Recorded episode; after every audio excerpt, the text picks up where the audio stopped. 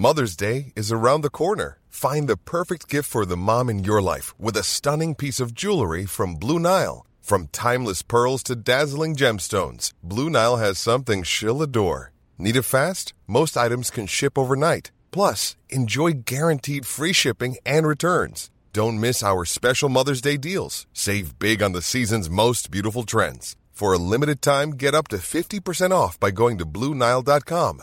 That's BlueNile.com. Hey, Dave. Yeah, Randy. Since we founded Bombus, we've always said our socks, underwear, and t shirts are super soft. Any new ideas? Maybe sublimely soft. Or disgustingly cozy? Wait, what? I got it. Bombus. Absurdly comfortable essentials for yourself And for those facing homelessness. because one purchased equals one donated. Wow, did we just write an ad? Yes. Bombas. Big comfort for everyone. Go to bombas.com slash ACAST and use code ACAST for 20% off your first purchase. There's never been a faster or easier way to start your weight loss journey than with PlushCare. PlushCare accepts most insurance plans and gives you online access to board-certified physicians who can prescribe FDA-approved weight loss medications like Wigovi and Zepbound for those who qualify. Take charge of your health and speak with a board-certified physician about a weight loss plan that's right for you. Get started today at plushcare.com slash weight loss. That's plushcare.com slash weight loss. plushcare.com slash weight loss.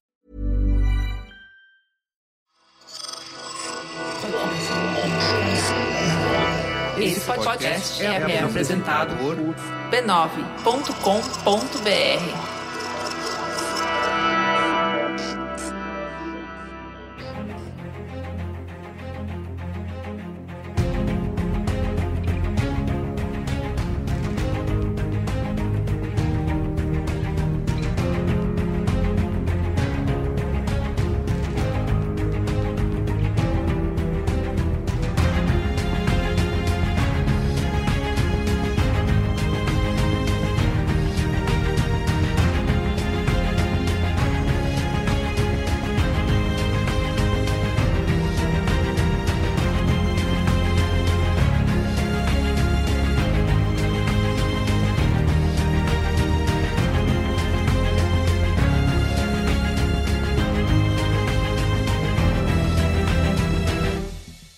Olá, sou Carlos Merigo, seu cinemático número 128. Estou hoje aqui com Pedro Estraza Fala, rapaziada. 128 é alto o número já. e Matheus Fiore. E aí, bom dia, boa tarde, boa noite. Bom, aqui no Cinemático a gente discute as estreias da semana, né? Tanto no cinema quanto no streaming. Enquanto não tem cinema, muito mais streaming do que cinema, certo, Pedro Estraza? Enquanto não é seguro o cinema, né? A gente vai ficando por aqui em casa vendo, vendo os, os streaming, né? Exatamente. E nesse segundo cinemático da semana, a gente vai falar sobre Alive, né? Um filme sul-coreano de zumbi que estreou na Netflix no dia 10 de setembro. E a gente, nesse, no primeiro episódio do cinemático dessa semana, a gente falou sobre O Dilema das Redes, um documentário também da Netflix. Então, se você perdeu, procura aí no seu feed e, e É uma semana meio social media, né? Eu diria social o poeta, media, né? bastante social media. Social Aliás, media. eu falei o nome do filme Alive, é hashtag Alive, né? É, então. Não, você dessa. falou Ah, é. live de um jeito meio, meio musical, sabe? Alive! Live, Sei lá. hashtag live. então é isso. Mas antes, quero aqui, como sempre, divulgar a rede B9 de podcasts, tá? Como eu falei no Cinemático, toda semana, duas vezes por semana, a gente traz as melhores estreias da TV, né? Do streaming, do cinema, quando o cinema voltar. Mas a rede B9 de podcasts não vive só de cinemático, a gente tem mais de 20 programas publicados, tá? Tem para todos os gostos e idades.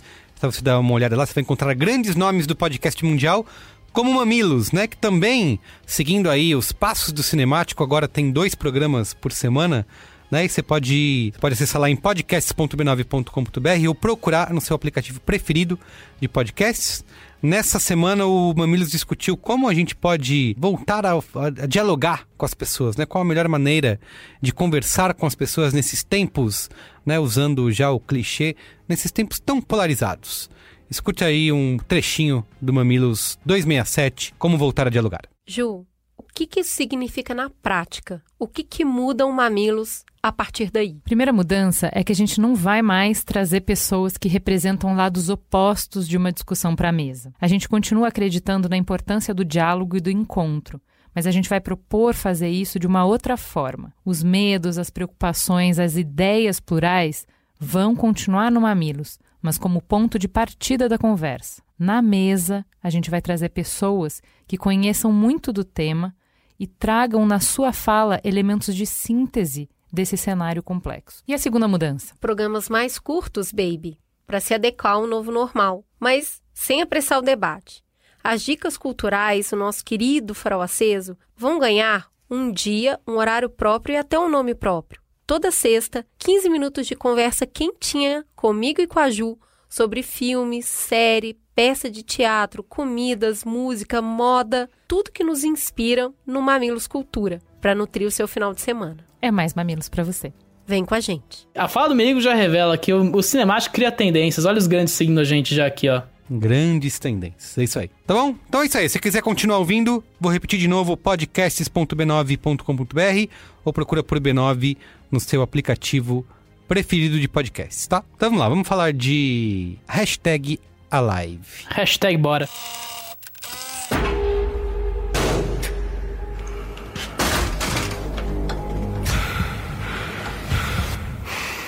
주요 도시들은 이미 통제가 불가능한 공격입니다. 우리 진짜 살 수 있을까요? 꼭 살아요. 우선할 수 있다.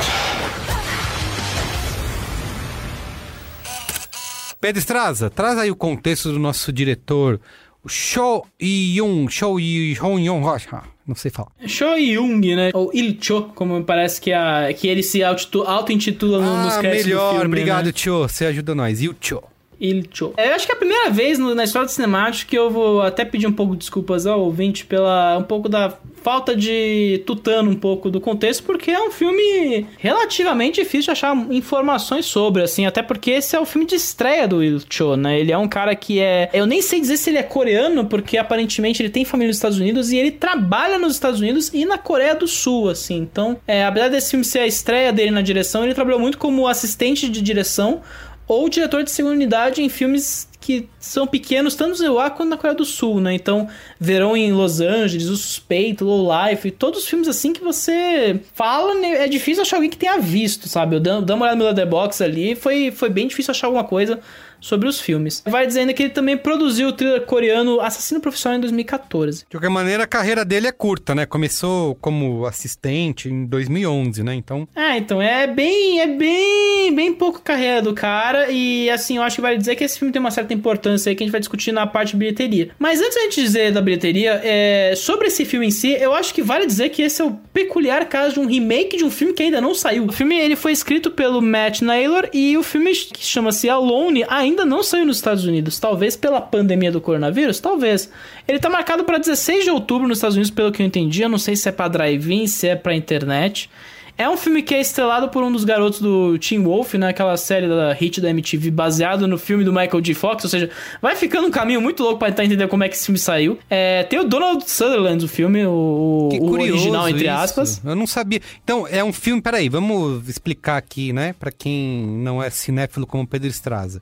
Então, é um filme que já existe, já foi filmado nos Estados Unidos, chamado Alone, dirigido pelo Johnny Martin, que é um cara que é stunt, né? Como que é? Dublê, né? Trabalhou a vida inteira como dublê está dirigindo o seu primeiro filme, certo? O Alone. Uhum. E tem... E aí, foi feito ao mesmo tempo um filme na Coreia do Sul, com o mesmo roteiro, é isso? Que você tá querendo me dizer, Pedro Estraza? Foi feito, pelo, inclusive, pelo mesmo roteirista, né? O roteiro foi adaptado pelo Matt Naylor a pedido do Il Cho. Ele, em entrevistas para veículos locais da Coreia do Sul, ele fala que é, a mudança do nome, né, de Alone pra Live, é porque o roteiro original do Matt Naylor, ele era focado nas pessoas sobrevivendo sozinhas, né?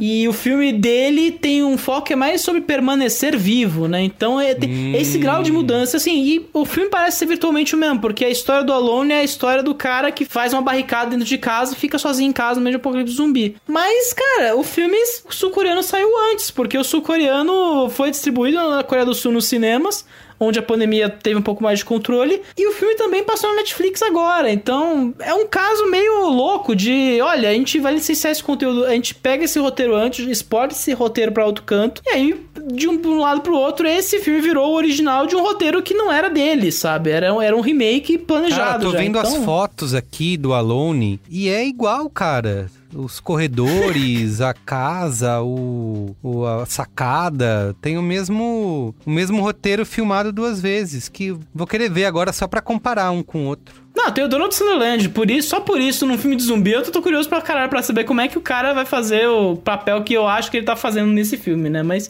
enfim, é, um- é- esse projeto é uma doideira e ele, e assim, eu vou deixar pra falar em bilheteria sobre o, o que torna ele mais doido ainda, assim, mas a origem dele já é super maluca, assim, de assistir. É difícil você entender isso pelos links, porque, é, e aí eu faço a, o ombudsman, sommelier de ombudsman aqui do, do cinemático, teve um veículo que confundiu o Will Cho com outro Shi Young e falou que ele era produtor do I Saw the Devil, que é um outro thriller sul-coreano que teve muito sucesso. Então, assim, é uma zona o negócio na no noticiário. E o filme pegou muita gente de surpresa, né? Mas enfim, deixa É pra depois a engraçado que é o primeiro filme do diretor e mesmo assim ele conseguiu botar como protagonista o Yo As- Yo A-in, desculpa, não sei pronunciar. Que ele recentemente fez aquele Em Chamas, que é muito Em bom, estreou em. Cannes, foi sucesso internacional. É ele mesmo, puta que pariu. É, sim, muito Caralho. bom. Então, sinopse. Sinopse. Um vírus terrível destrói a cidade e um homem se tranca no apartamento para sobreviver. Desconectado do mundo, ele tenta desesperadamente encontrar uma saída. Repercussão aqui do filme, né? Do hashtag Alive. Letterboxd tá com uma média de 3, né? Cravado, 3.0. Rotten Tomatoes, 86% da crítica aprova o filme versus 62% do público. Tem uma diferença considerável aí, né? A crítica gostando Uhum. um pouco mais. É, a gente estava até inclusive na discussão, Pedro Estraza, de que filme que a gente ia trazer aqui para a pauta do Cinemático essa semana, né? Estávamos entre o Alive e outra estreia da Netflix da semana que foi o Ababá 2, Babysitter é, 2, né? To Baby to Sitter. Killer Queen. Killer Queen, isso, Babysitter Killer Queen. A gente ficou na discussão lá, é, vendo o, o ranking da Netflix, né? Pra ver qual estaria ali é, disputando as primeiras posições e ambos estiveram presentes, né?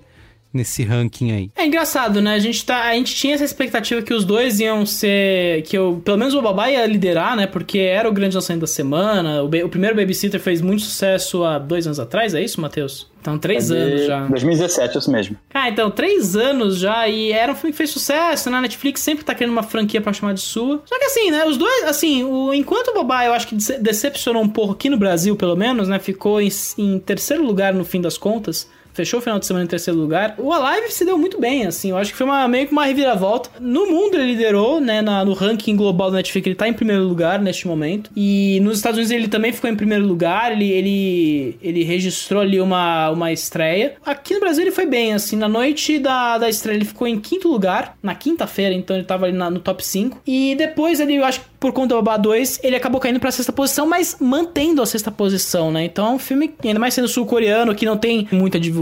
É uma grande surpresa, né? Cinema sul-coreano ali, a gente pode até falar se tem um efeito parasita aí um pouco na, na equação, invasão zumbi, né? Que eu acho que a gente vai falar bastante do filme hoje também. Eu acho que, só fechando esse complemento rápido do top 10 da Netflix, no Brasil, ele teve uma surpresa que foi Pets Unidos, uma animação da Netflix que ficou em primeiro lugar. As crianças, mais uma vez, dominando aí a- a- o primeiro lugar. Pera, pera, pera. Pets Unidos? Isso é o nome Pets é um, Unidos. É o que? É um desenho? É uma animação e, e tem um ponto de exclamação no final do filme. E tá É disponível Unidos. aqui, é da, é da Netflix? É da Netflix. Não me- sei como, cara. Brotou no radar esse. Tem que me falar essas coisas, Pedro, porque lá em casa vai fazer sucesso um filme como esse. É, Ainda além da Netflix, esse filme foi um hit dos mais esperados na Coreia do Sul, porque ele foi o primeiro filme da quarentena a fazer um milhão de espectadores nos cinemas. Então, ele saiu em junho na Coreia do Sul e no primeiro final de semana ele foi responsável por 102% do faturamento no país e bateu a marca do milhão de espectadores, né? Vale dizer que na Coreia do Sul os cinemas nunca fecharam, né? Mas sempre rolou aquela limitação super agressiva e um controle super forte do Estado para manter a quarentena em, sob controle, né? Então, o que pôde fazer com que os cinemas voltassem, né? cinemas voltassem, olha só. é, em países onde a galera, onde o Estado é, é coerente, olha Curioso. só, a gente poderia estar vendo Curioso. Tenet nesse momento, Carlos Medigo. Que a gente poderia estar curioso. xingando o Tenet nesse pois momento. é, poderia Olha mesmo. só. Nunca saberemos, né? Vale dizer que o filme abriu o caminho pro Invasão Zumbi 2, que aí sim foi o primeiro filme a fazer um milhão de dólares no mundo desde o início da pandemia, no começo de agosto. Então, os filmes, de- os filmes de zumbi, o que eu vou chamar aqui zoando de K-Zombie, estão fazendo um sucesso, assim, na Coreia do Sul, estrondoso. K-Zombie, olha só. Invasão. Zumbi 2, que aqui vai se chamar Invasão Zumbi 2, é isso? Porque o nome original é Península, né? Train to Busan Peninsula, é o nome do filme, né? é difícil tentar explicar como é que os títulos são definidos, mas Invasão Zumbi 2 eu acho mais coerente, pelo menos. Você não viu o filme ainda, você não pode dizer. Ah, mas é, é que nem Velozes e Furiosos. Ao invés de fazer como fizeram no segundo, né, que é Too Fast, Too Furious, mais Velozes, mais Furiosos, a partir do terceiro foi Velozes e Furiosos 3, Velozes e Furiosos 4, e lá nos Estados Unidos é tipo Fast Five, Sem graça. Furious Prefiro 6. o nome nos Estados Unidos original. É claro, porque aí dá pra fazer memes.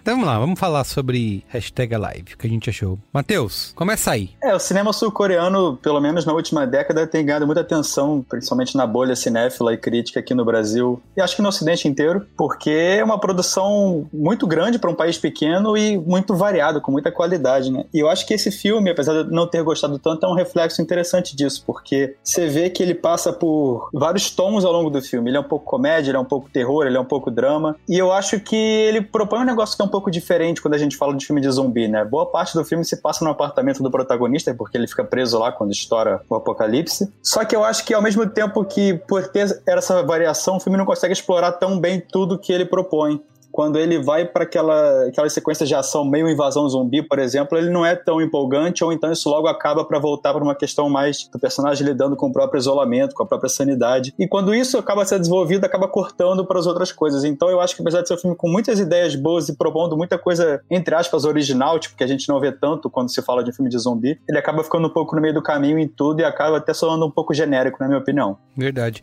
É, eu concordo bem, assim, acho que até nesse período de isolamento que a gente vive, né, em tempos de pandemia, né, como diria... É foda não comparar, né? É. É difícil. Ele acho que cai até bem, né? Porque ele tá apresentando ali pra gente um quarentena com zumbis, assim. Então tem esse, esse componente que ajuda a contribuir aí com, com a diversão da coisa toda.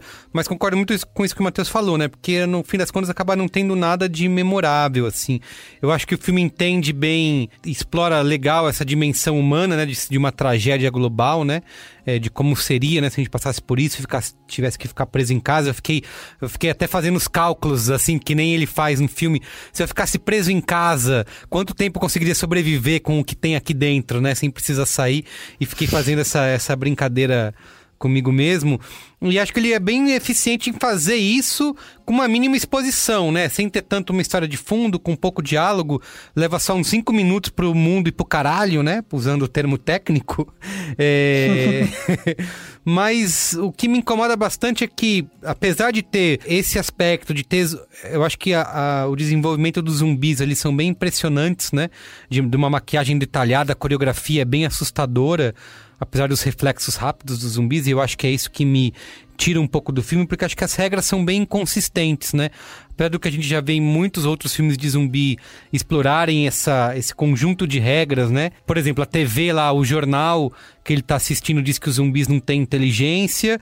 É, no fim das contas, os zumbis são bem mais inteligentes, bem mais espertos do que tinha sido sugerido no início, Pô, né? tem um Isso- zumbi ali que ganharia o Nobel, cara. O zumbi escalador. Pô, então, bota o zumbi pra escalar o Everest, essa, cena, essa cena é muita forçada de barra, assim. Mas, mas, peraí, isso aí tá rolando? Como? Isso me tira do filme, sabe? Nesse, nesse ponto, assim. Acho que. E uma outra coisa que eu acho que o filme conseguiria. Que eu achei que o filme poderia explorar mais e não faz.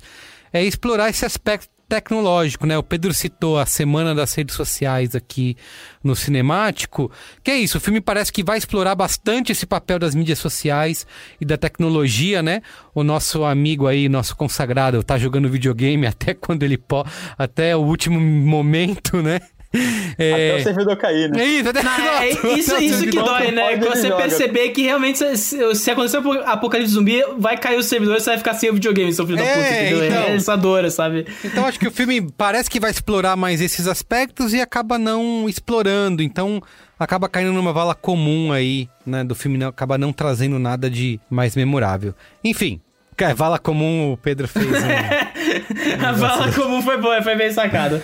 Vai lá, Pedro, É, fala aí você. Eu concordo com vocês e eu, eu acabei lembrando muito do Invasão Zumbi, né? Que é- tinha esse problema de ser um pouquinho genérico em algumas coisas e, e ele é um pouco... Não tem como não comparar, né? Ah, porque Invasão Zumbi foi um puta fenômeno, cara. Foi tipo, é, esse também foi um sucesso, mas o Invasão Zumbi foi um puta sucesso na Coreia do Sul. É, chegou em um monte de lugar, ganhou uma sequência Aqui que, no pô, Brasil. Invasão Zumbi, que seria um filme de nicho e tal, né? É, filme de terror zumbi sul-coreano, estreou nos multiplex, né? Tava nos shoppings, né? Então já dá uma dimensão do tamanho aí, dá uma dimensão Não do foi que só a cena da meia-noite da mostra, né? Foi tipo uma parada realmente que as pessoas viram o filme, gostaram. E, e é engraçado, eu acho que que os dois carregam semelhanças, porque eles têm uma. Não apenas eles são um pouco genéricos, algumas, algumas acepções do gênero, eles são um pouquinho uma estudo de roleta giratória, né? Ou seja, eles ficam buscando vários ângulos e tentando, como o Matheus modula vários tipos de situações ali para deixar a galera atenta. Também são terrores que falam muito de densidade populacional, que é uma questão da Coreia do Sul, né? Muita gente presa num local muito pequeno, assim, né? E nesse sentido, eu acabei gostando de ver o filme, mesmo ele tendo vários probleminhas, que acho que a gente pode discutir nos spoilers, né? E, que tem essa passagem meio icônica do escalador de paredes aí, o zumbi-aranha, que foi foda. É. Eu queria ver esse zumbi com aqueles balões do Padre Baloeiro. Caralho, mano, é, é, que é uma cena tão. É tão surreal que tá acontecendo ali, né, Não, cara? Parece que ele vai piscar pra gente. Seria é, maravilhoso. Exato. Porque ele vira e dá um sorrisinho. É muito lindo aquilo. Tirando essas questões, cara, eu, eu gosto muito da forma como ele usa os corredores no filme e se o, o Invasão Zumbi era muito sobre o lado galera pra cacete sendo perseguido os personagens e naquela questão do trem, né? E você tinha muito lado megalomaníaco, né? Esse ele sabe muito bem como usar o, os zumbis, né? Que ainda são muitos, né? Mas num espaço muito pequeno, né? Sim. Então, Aqueles corredores, cara, são muito sinistros. A casa é muito pequena, é tudo muito apertado, sabe? Constantemente. Tem uma cena envolvendo uma geladeira e um zumbi que eu acho super maravilhosa ser aplicada daquela forma. O bicho abre a porta e tem uma geladeira e ainda tem que passar. Então tem uma. Existe uma claustrofobia de movimentos ali que eu acho muito legal de se assistir, assim. Porque é um filme que, se não é, não é algo planejado direito pelo filme, né? Até porque ele vai buscar outros cenários. E, de novo, é meio roleta giratória. Começa a rolar umas tramas que não nem faz sentido dentro do filme ali, especialmente na reta final. Pelo menos para mostrar, né, a questão da Coreia do Sul dentro do gênero do zumbi ali, né, os temas fortes, e que, de novo, ele vai expor de uma maneira bem ridícula no final do filme. Eu acho muito bem feito, sabe? Eu, eu gosto da, desse uso da locação, dos corredores, Sim. de zumbi pra caralho num corredor pequeno, assim, o cara tendo que sobreviver ali, fazendo silêncio. Uma coisa meio Last of Us até, né? Eu não joguei o segundo, mas o zumbi é a mesma estrutura ali, né? Eles são cegos, surdos e mudos. E eles. Não, eles ah, são não, cegos no, e mudos. No Last of Us eles são bem mais burrinhos, né? Apesar de serem. É selvagens. Tem o Walter, né? No, é, é. Mas no, no, no Alive, os caras, corredores Nossa, e atletas e nada e, a ver Não, com... perde, perde a perna e vai para cima, sabe? Mesmo é, até aquele primeiro zumbi que aparece que ele fica se contorcendo porque você tá vendo a transformação, é igualzinho o instalador do The Last of Us. Ah, é verdade, é. verdade. Então eu queria falar sobre isso, porque eu acho que o, o até o Pedro é, soltou aí o K-Zombie, né? Como um gênero de zumbis da Coreia do Sul. Os caras sabem fazer zumbis, né? A gente não pode negar isso, porque tanto no Invasão Zumbi e agora no, no hashtag Alive aí. É isso que eu falei, eu acho que tanto né, toda a parte da, de maquiagem, mas eles conseguem coreografar os zumbis de uma maneira realmente assustadora, que você fala, que acho que até usando Last of Us aí como também outro, como outra referência, que a gente já viu N filmes de zumbis na vida, mas é muito fácil você ir para uma coisa muito mais é, caricata, né? Uma, uma bobagem, né? Que fica quase um palhaço fantasiado. Mas é isso, você sente, né? É, é, realmente, você tem essa parte do cara se transformando aí, e como ele faz não só uh, os movimentos, mas até também tem uns cortes de câmera nesse momento, não tem? Que dá uma, uma, uma, umas picadas, uns cortes, assim, que, que deixa a cena toda mais, mais forte, né? É, eu tenho a impressão de que enquanto os filmes americanos geralmente tratam o zumbi como aquela, aquela imagem, assim, definida da cultura pop, já, tipo, muito puxado do cinema do George Romero também. Isso. Os vilões somos nós, não são os zumbis? os zumbis sul-coreanos, eles parecem mais que tão, são pessoas possuídas. Essa é a impressão que eu tenho nos filmes que eu vi, sabe? Ah, é, me lembra um pouco... Eu tenho visto aí alguns exemplares do Spaghetti Zombies, né, que vem naquela época nos 70, 80, aí Lúcio Fult, geral aí, que é uma coisa mais podrona, né? Mas que era muito incrível porque tinha particularidades, era outro tipo de filme de zumbi. E eu, eu vejo um pouco disso nesses filmes recentes de zumbi da Coreia do Sul. Ainda eu acho que ainda não tem volume para caracterizar o K-Zombie que eu tô zoando aqui. Mas ainda é legal, sabe? Eu, mesmo sendo meio zoado algumas coisas, eu me divirto com o filme, assim. Eu me divirto com essa ideia do zumbi como densidade populacional, a coisa meio psicopata. São bilhares de zumbis e, assim, usados de uma maneira bacana. Não é, não é que nem Madrugada dos Mortos, que o zumbi corria pra caralho, sabe? O zumbi tem uma dinâmica pessoal ali muito legal, assim. Então, é, mas isso eu, eu me divirto, assim. Eu não gosto dessa parte, que é, tem essa inconsistência aí que ah, zumbi ele é burro, mas depois ele é super inteligente, ah, ele é devagar, depois ele é super rápido, né? Então, isso é o que. Mas concordo, eu acho que é, eu gosto do filme, tô criticando pra caramba aqui, mas. É, gosto moderadamente dessa do filme se passar nesse, nesse ambiente né, fechado e como ele trabalha é, esses coisas. E, e é isso, e, e fazer você ficar se questionando, né? Porque ele traz muito para esse aspecto, essa dimensão é, ali pessoal do, do cara que tá preso, como que ele vai sobreviver naquilo tudo. E, e a gente que tá nesse momento, né, preso dentro de casa, né, fica se questionando que, o que, que você faria, né? Como você lidaria com essas, com, com essas questões se você passasse por isso. Acho que o filme é eficiente nesse ponto. É, o filme praticamente foi sequestrado pela nossa realidade atual, né? É. Independente É, então. de, do contexto que a pessoa vira, ela vai achar que é um filme sobre a quarentena de alguma forma. Sim. Não, e o sucesso meio que se justifica aí, né? As pessoas verem, ir no cinema ver um filme de- desse tipo de claustrofobia, né? Tem essa, essa, esse acidente feliz do filme aí na bilheteria. Sim. Mas, cara, eu, eu assim, eu realmente achei gostoso esse filme, assim. É. me- falar que parece que um prato, né? Saboreou, saboreei o filme. Mas, pô, é. Assim. Se você for o Hannibal Lecter, É, então, vai, você vou comer a película, pô, não sei, comer nitrato faz bem, não sei, vamos, vamos deixar pra depois essa discussão. Mas, assim, é legal, cara, é um filme, assim, ele te deixa interessado o tempo todo, tem uma lógica meio de ficar simulando o tempo todo e fica muito insustentável algumas coisas, vídeo, escalador de parede, zumbi, sim, mas não é uma coisa que te ofende, tá ligado? Que você fica, porra, vai se fuder, sabe? Então, eu gostei, eu achei divertido. Vamos aos spoilers. Spoilers! Kedavra. I am your. A boy's best friend is his mother. What's in the fucking box? I see dead people. Damn you all to hell! Silent Breed is people! Bom, acho que o primeiro spoiler que eu já tinha dado aqui, que a nossa editora Mari já cortou e poupou você, ouvinte. Mais rápido que um zumbi? Que uma das coisas que eu queria elogiar no filme, e eu falei já dando spoiler, que é a dupla de protagonistas, né? Que você começa o filme achando que é só o cara e depois você descobre que tem a vizinha, né, do outro lado, onde eles vão ter toda aquele, aquela dinâmica, né, entre eles ali de dividir coisas, né, com drone. Juntos no com- isolamento. É, exatamente. E eu acho que é isso, assim, são, são dois personagens carismáticos, né? A gente já conhece o, o protagonista do Em Chamas, né? Um ótimo filme, aliás, recomendo que você assista. Ela eu não sei, ela é- já tá em outro lugar? não, eu só vi um filme com ela. É, não conheço também. E ela traz muito pro filme, né? Mesmo, de novo, sendo essa mensagem toda tosca do filme de não fique sozinho em casa, vamos ser felizes juntos, sabe? Uma coisa meio criança esperança foda no filme, porque o final do filme é muito tosco, pelo amor de Deus. É. Eu acho que a dinâmica deles é muito boa, como o Meigo disse, assim. E, e essa questão, né, prática do rolê, né? Um tá do outro lado, eles não podem falar muito, eles não podem falar, no caso, né? Eles têm que achar um jeito de se comunicar ali, né? Traça o, o, o fio, pega o drone, e aí o bicho sobe a parede pra matar a mina, porque uma mesa explode errado, enfim. Há, há uma, há umas boas sacadas ali, práticas, né? E o Merigo falou que não se usa tanto o negócio de tecnologia. Há um negócio do drone que eu acho bacana, há o uso do celular que não pega a rede, porque caiu a rede no local, né? Então. É, mas é que o filme termina, né? Já falando, talvez me adiantando aqui falando do final, com aquele lance de que as pessoas ficaram botando as mensagens, né? É, estou aqui, eu vou sobreviver, não sei o quê. Isso não é explorado, né? De uma maneira. Como, como que seria o impacto das pessoas estarem presas em casa, publicando o tempo todo, produzindo conteúdo? O nosso amigo aí, ah, manda até um. Me se- siga meu canal, né? Ative o sininho quando ele vai Arrasta publicar. pra cima. Isso, exatamente.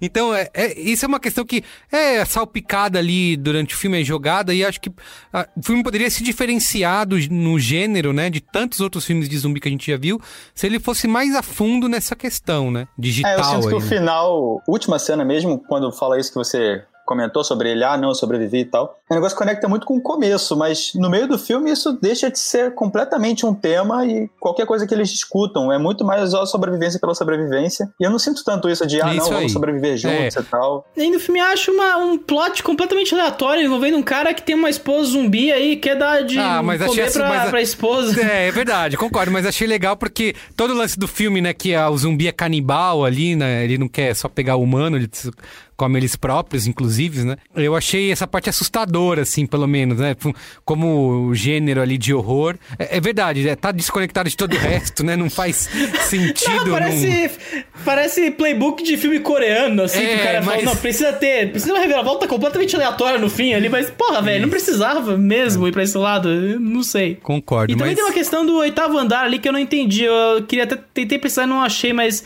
Que Eu tem esse lance também. do oitavo andar, né? Tipo, o oitavo andar é o oitavo andar é sagrado, tem uma- tá seguro. E eu não vejo no filme nenhum indício de que isso tá acontecendo, sabe? É meio. É curioso. O lance dos pais também eu acho um pouco meio. É arremessado. De novo, há muitas coisas sendo arremessadas no filme constantemente e nem tudo cola direito. O lance dos pais eu acho que é uma coisa que no final você entende que eles estão vivos, mas aí só chegou a mensagem de que eles estavam pra morrer, sabe? Tem essas. Pô, 20 dias e não chegou a mensagem em nenhum momento. O cara tá mandando um monte de coisa ali, umas horas ali. É, tipo, fica umas coisas meio arremessadas no meio do filme ali. E você meio que vai ficando meio perdido ali nas situações ali. Mas, de novo, o rolê prático da coisa funciona pra mim. Constantemente. Você... Algo que ficava muito óbvio, né? Estamos falando de filme de zumbi, a sua suspensão de descrença tem que estar lá no alto.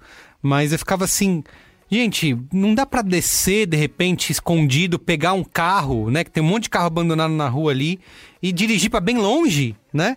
Precisa ficar é, preso dentro de casa, não, acabou comida, acabou água, não tem mais o que fazer. E aí, vou ficar aqui até a morte, né? Sei, não dava pra fazer isso, porque você falou sobre a densidade populacional. Vai pro, pro meio do mato, né? Vai pro, vai pro interior da Coreia do Sul, pega um carro que tá Mas é- abandonado lá. Mas talvez seja o lance de, tipo, quantos zumbis você consegue atropelar antes de ser parado É. por- pela massa do rolê, né? Que eu acho que é. Que, pa- é que aquela cena da segurança prova bem o negócio. Ela tá sozinha com uma arma que, em teoria, dá uma, uma segurança pra ela do rolê. E mesmo Não assim, ela é dominada nada. pelos bichos, né? Exatamente. Ah, eu achei ótimo que na casa do vizinho lá que ele entra, tem todo um quarto cheio de equipamentos de sobrevivência, de montanhismo. Quão- Aí essa expressão é de descrença pura, né? Isso, quão, quão conveniente, né? O seu vizinho ser um, um aventureiro. E pela cena você acha que é mó longe, mas é, é o vizinho, literalmente, Isso, né? é não, é vizinho, tão, não é tão cara? difícil, né? Então. Mas tem um. A parte da Nutella é muito boa também, cara. Que ele tem a Nutella. preocupação de levar o pote de Nutella, sabe? É. Nutella? Não lembro dessa parte. Não, Ele Nutella, pega o que ele pote a- Nutella. Que ele manda pra vizinha depois no. Ah, tá, tá, tá. Ele acha um potinho de Nutella, põe na caixinha lá, manda pra... Aí eu fiquei também pensando naquele fio lá que vai de um apartamento pro outro. Que co- como o negócio vai rápido daquele jeito, né? Pra descer tudo bem, mas depois pra dar aquela subidinha na volta, tem que ter um motorzinho lá no.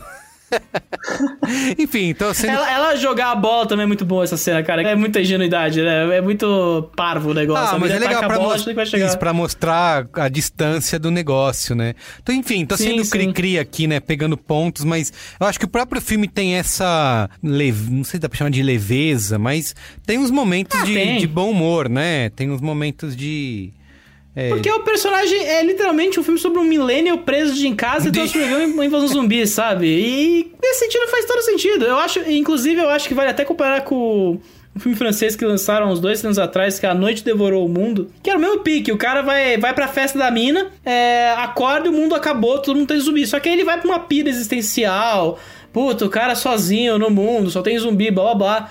E também tem um plot vendo uma garota. E assim, esse é muito mais. Cara, ele realmente leva pra um lado prático. Tá bom, o cara vai ficar sozinho em casa com poucos suprimentos de comida, tendo que ficar silencioso e as coisas vão des- despirocando aos poucos. Ele vai perder a internet, ele não vai, não vai ter fio, né? Que é uma coisa do filme, né? É, o apocalipse Ah, wireless legal, não é uma gostei boa disso. ideia, né? Porque tudo é sem Cara, fio, né? É, isso foi muito bom. Foi a melhor piada do filme pra mim, foi essa.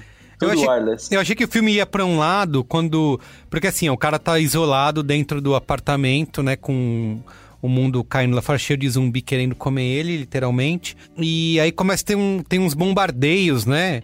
Numa, eu achei que ia, ia rolar isso, tipo, ele tá preso lá, não consegue fazer nada, ia ter bombardeio naquela região ali pra matar os zumbis, e ele ia ter que se virar pra sobreviver, ia ter que sair correndo de alguma maneira, não ia poder mais ficar preso em casa, né? Ia ser, ia ter que sair desse isolamento de maneira forçada, né? E no fim isso não é isso que acontece, né? Ah, que nem a cena que o. Porque os zumbis são ativados por som e aquilo ajuda os dois a descerem e ir pra, pro oitavo andar, né? Porque. Qual é o barulho que origina? Você nunca entende isso. É um rolê meio helicóptero do Walking Dead, né? Que passeia e só ativa os zumbis, você nunca entende porque aquilo apareceu, sabe? Mas, de novo, rende uma cena muito maneira, né? Que é os dois ali.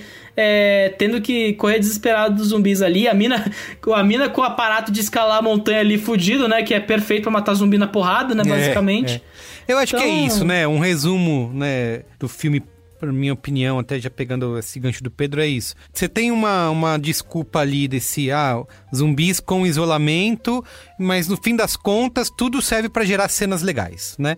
Acho que gera cenas Uhum. legais, você vai ter ali uma hora e meia de várias cenas legais, mas esse, talvez essa desculpa que o filme teria e, e- e joga de vez em quando para se diferenciar em um num, num gênero inundado, né, de outras obras, ele não acaba não conseguindo ter no fim das contas, né? É, eu acho que a gente só nota tanto esses, essas incongruências justamente porque o filme não apresenta quase nada além disso, ele sempre depende delas pra fazer alguma coisa. Mesmo que no começo ele propõe tanta coisa, tipo, ah, você, tá, você pode encontrar o amor da sua vida no prédio da frente, mas você tá preso no quarto jogando, sei lá, Rainbow Six, não sei o que ele tava jogando. Caralho, essa fala, parabéns, Matheus, assim, resumiu o filme fodamente, assim. Mas nada disso vai pra frente, porque toda hora o filme cai no mais óbvio possível, na minha opinião. É que nem o Diogo Serafim, um crítico que eu gosto muito, falou no Letterboxd. Ele sempre vai nos pontos certos do gênero, mas ele nunca faz nada além disso. Ele é muito seguro, ele joga muito no seguro o tempo todo. Menos naquela virada no final, que ainda é um negócio super gratuito e, tipo, dá a impressão de que eles só botaram ali porque tinha que ter um grande clímax. Fala mais sobre aquilo. essa, essa virada aí. Como que é? É, o vizinho psicopata, né? Que é uma coisa meio assim, eles vão pro oitavo andar, aí eles veem que não tem ninguém, aparentemente, é uma coisa super rápida, aí o cara tá com uma- um monte de granada de gás no- nos bichos, eles entram, aí fala-se num resgate que depois acontece, mesmo o cara tendo mentido na hora, e aí o cara paga os caras colocando pílula adormecedora na comida, sabe? E é uma parada que é rápida, porque a mina desperta logo depois já tá dentro do, do quarto do zumbi, né? Então é meio. É realmente uma coisa meio de tentativa de fazer, ah, entre muitas aspas de ouros e diamantes, é, a reviravolta do filme sul-coreano, sabe? Uma coisa meio boba, porque não precisa. O filme sul-coreano não é sobre a reviravolta do final, assim. É uma coisa. É uma percepção muito ocidental da coisa que nem, nem encaixa direito, né? Mas. Eu não sei, eu, eu acho meio forçado mesmo. Como o Matheus disse, parece uma coisa meio aleatória só pra criar o grande clímax, né? A grande sensação de. De que é algo que veio para fazer você ficar, caralho! Então a, pessoa que vai ajudar eles, na verdade, é o grande vilão, haha, sabe? É déficit de atenção, chama-se isso. Muito bem. Vamos ver notinhas? Bora, Notinha. Quem quer começar aí? Ah, eu dou três estrelas. Três. E você, Pedro? Olha, eu vou dizer, eu concordo com o menino que falou, tipo, é uma coisa que é só pra fazer cena legal, mas eu luto aqui no cinemático pelo filme que se, se vê como filme prático. Fala assim, eu tenho uma premissa, eu tenho que executar essa premissa, tem que fazer sentido. Então, por isso mesmo, eu dou da 3 com muito amor no coração. Eu vou dar. Concordo com tudo isso, mas vou dar um pouquinho menos aqui. Du- Duas estrelinhas e meia. Vixe, que não vai adiantar de nada, porque a média do cinemático é... É, 2.8333, ou seja, 3. Então, média três estrelinhas para hashtag Alive aqui no Cinemático. Tá justo. ótimo. Temos momento pós-créditos, né, Peristrazo? Você quer falar de outras estreias aí dessa semana que já teve a live e teve o Dilema das Redes que a gente também discutiu aqui no Cinemático passado. É uma semana meio cheia na Netflix, né? A gente teve também o Third Day do, da HBO, começou agora, né? Que é uma, uma minissérie com o Jude Law, né? Mas acho que vai rolar umas semanas. Quem sabe ganha um cinemático, mande e-mail pedindo. É, mas eu queria dar espaço pro Matheus aí, já que tá um defensor tão ferrenho aqui do, do filme que não entrou essa semana, que é o Babá Rainha da Morte, né? Que foi a quase grande estreia da semana no cinemático. Por que nossa audiência tem que assistir a Babá e a Babá 2? Matheus A Fiora. Babá e a Babá 2 são os melhores filmes que eu já vi na Netflix sobre dilemas da juventude, principalmente infância e adolescência, sob um recorte de terror que não tem vergonha de ser ridículo. E é isso. Boa Olha só, defesa, hein? mais que Death Note? Fiquei interessado, hein? Cara, Depois ai, dessa- droga, você falou de um filme que eu amo, me ferrou. Tá, tirando Death Note. e não é meme, eu realmente amo Death Note aí pra quem estiver ouvindo. Aí eu já não sei mais se eu vou confiar nessa sua defesa, não, viu, Matheus? Cara, é o MacD, ele fez as Panteras as Panteras Detonando, que eu acho divertidíssimos. O Panteras 2 é o- é o melhor filme que eu vi com o Rodrigo Santoro até hoje, é as Panteras Detonando, gente. Bom, melhor que o Westworld, 100% de certeza. Isso não vai, não vai ficar pior que isso. Não, mas, ô, ô Fiora, me explica. Eu sei que é idiota falar de trama, mas qual é a premissa de Babá 2, cara? Não, não, eu terminei É o primeiro... exatamente a mesma coisa do 1, só que agora ele enfrentando as dificuldades do adolescente introspectivo.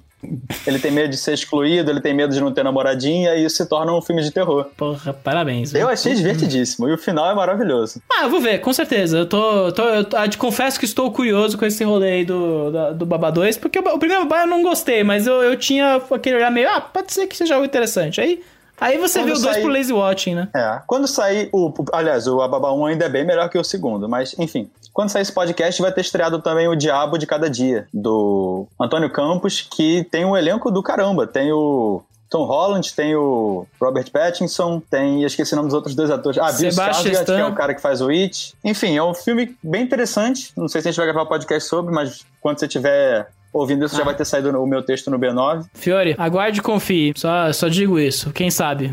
Tem que saber o que vem por aí. Por último, antes que a gente vá pro, pro desfecho desse programa fatídico, é só dizer que a gente teve o, o né? Que foi um filme aí que deu o que falar, porque aparentemente conservador de extrema-direita não sabe lidar com filme, né? Aparentemente é essa a questão. Que é o famigerado filme da, das crianças que são exploradoras como trabalhadoras sexuais e que um monte de extrema-direita aí pirou de ódio no filme, né? Já- E agora que o filme saiu, deu muito ruim aí, deu treta envolvendo o Ted Cruz, Mark Harris, pegou uma galera aí bem pesada aí da, do meio. Então é o seguinte, então a outra estreia da semana, um dos destaques, Cuties, né? Cuties, que chama, foi chamado de Lindinhas, certo?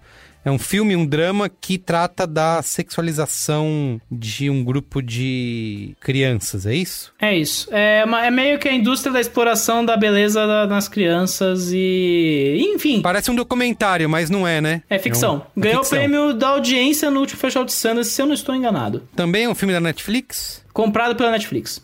e aqui tá disponível aqui no Brasólia. É, então. E aí, o filme estreou finalmente aqui, no, estreou na Netflix. E aí, era um filme que já tinha uma polêmica em torno do pôster, que o pôster que anunciaram pros Estados Unidos era um pôster mais vexatório, mostrava as crianças numa uma posição mais hipersexualizada, que não, aparentemente, não tem nada a ver com o filme. Aí já rolou um puta indignação coletiva de, me- de membros conservadores, da família de bem, blá blá blá. E aí, o filme agora estreou na Netflix e voltou todas essas, essas acusações. Inclusive, membros da rede social, que é os QAnon, né? Uma coisa assim, que é a rede social da, da extrema-direita. Que eu não, isso. É a rede social da extrema-direita, os caras estavam fazendo boicote Netflix, cancele suas contas na Netflix por conta do filme. então toda essa treta era em torno deste filme. E aí teve nomes como Mark Harris, que é um escritor famoso nos Estados Unidos.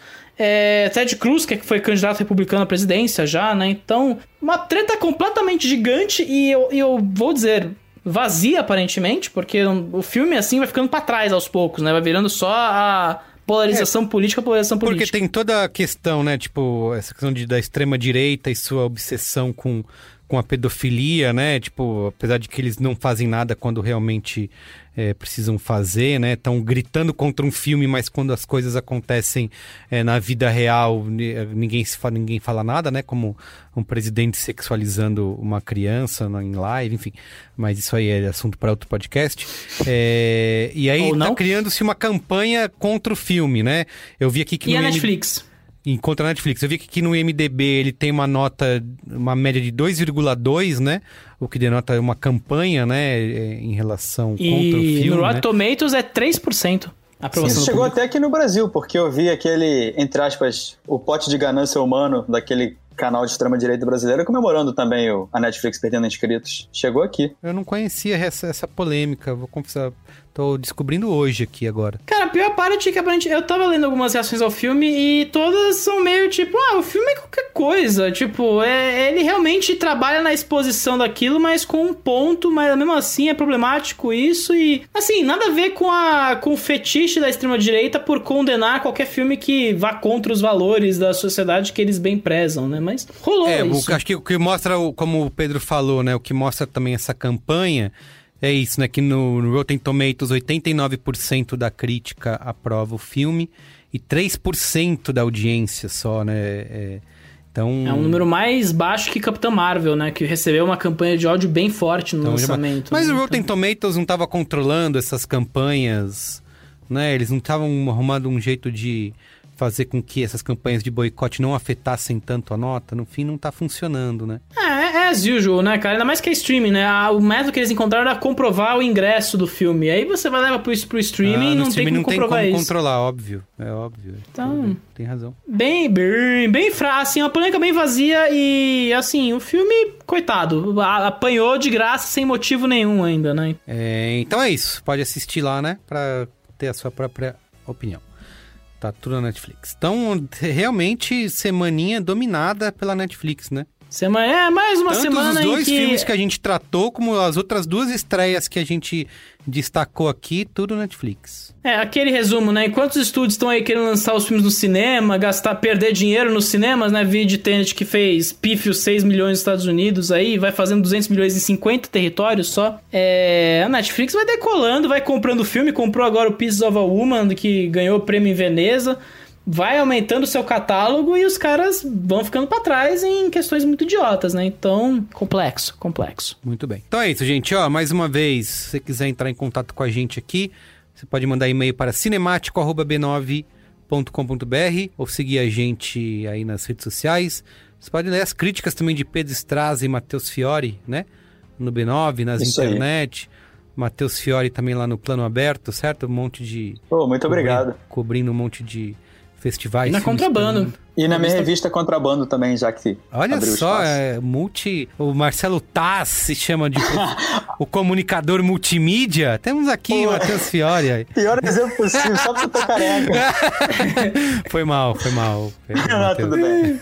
Só pra ratificar, é leiacontrabando.com. Muito bem. É só. Então é isso. E na semana que vem estamos de volta, tá? Valeu, galera. Valeu, gente. Abraço e Beijo. beijos. Beijo, meu povo. Tchau.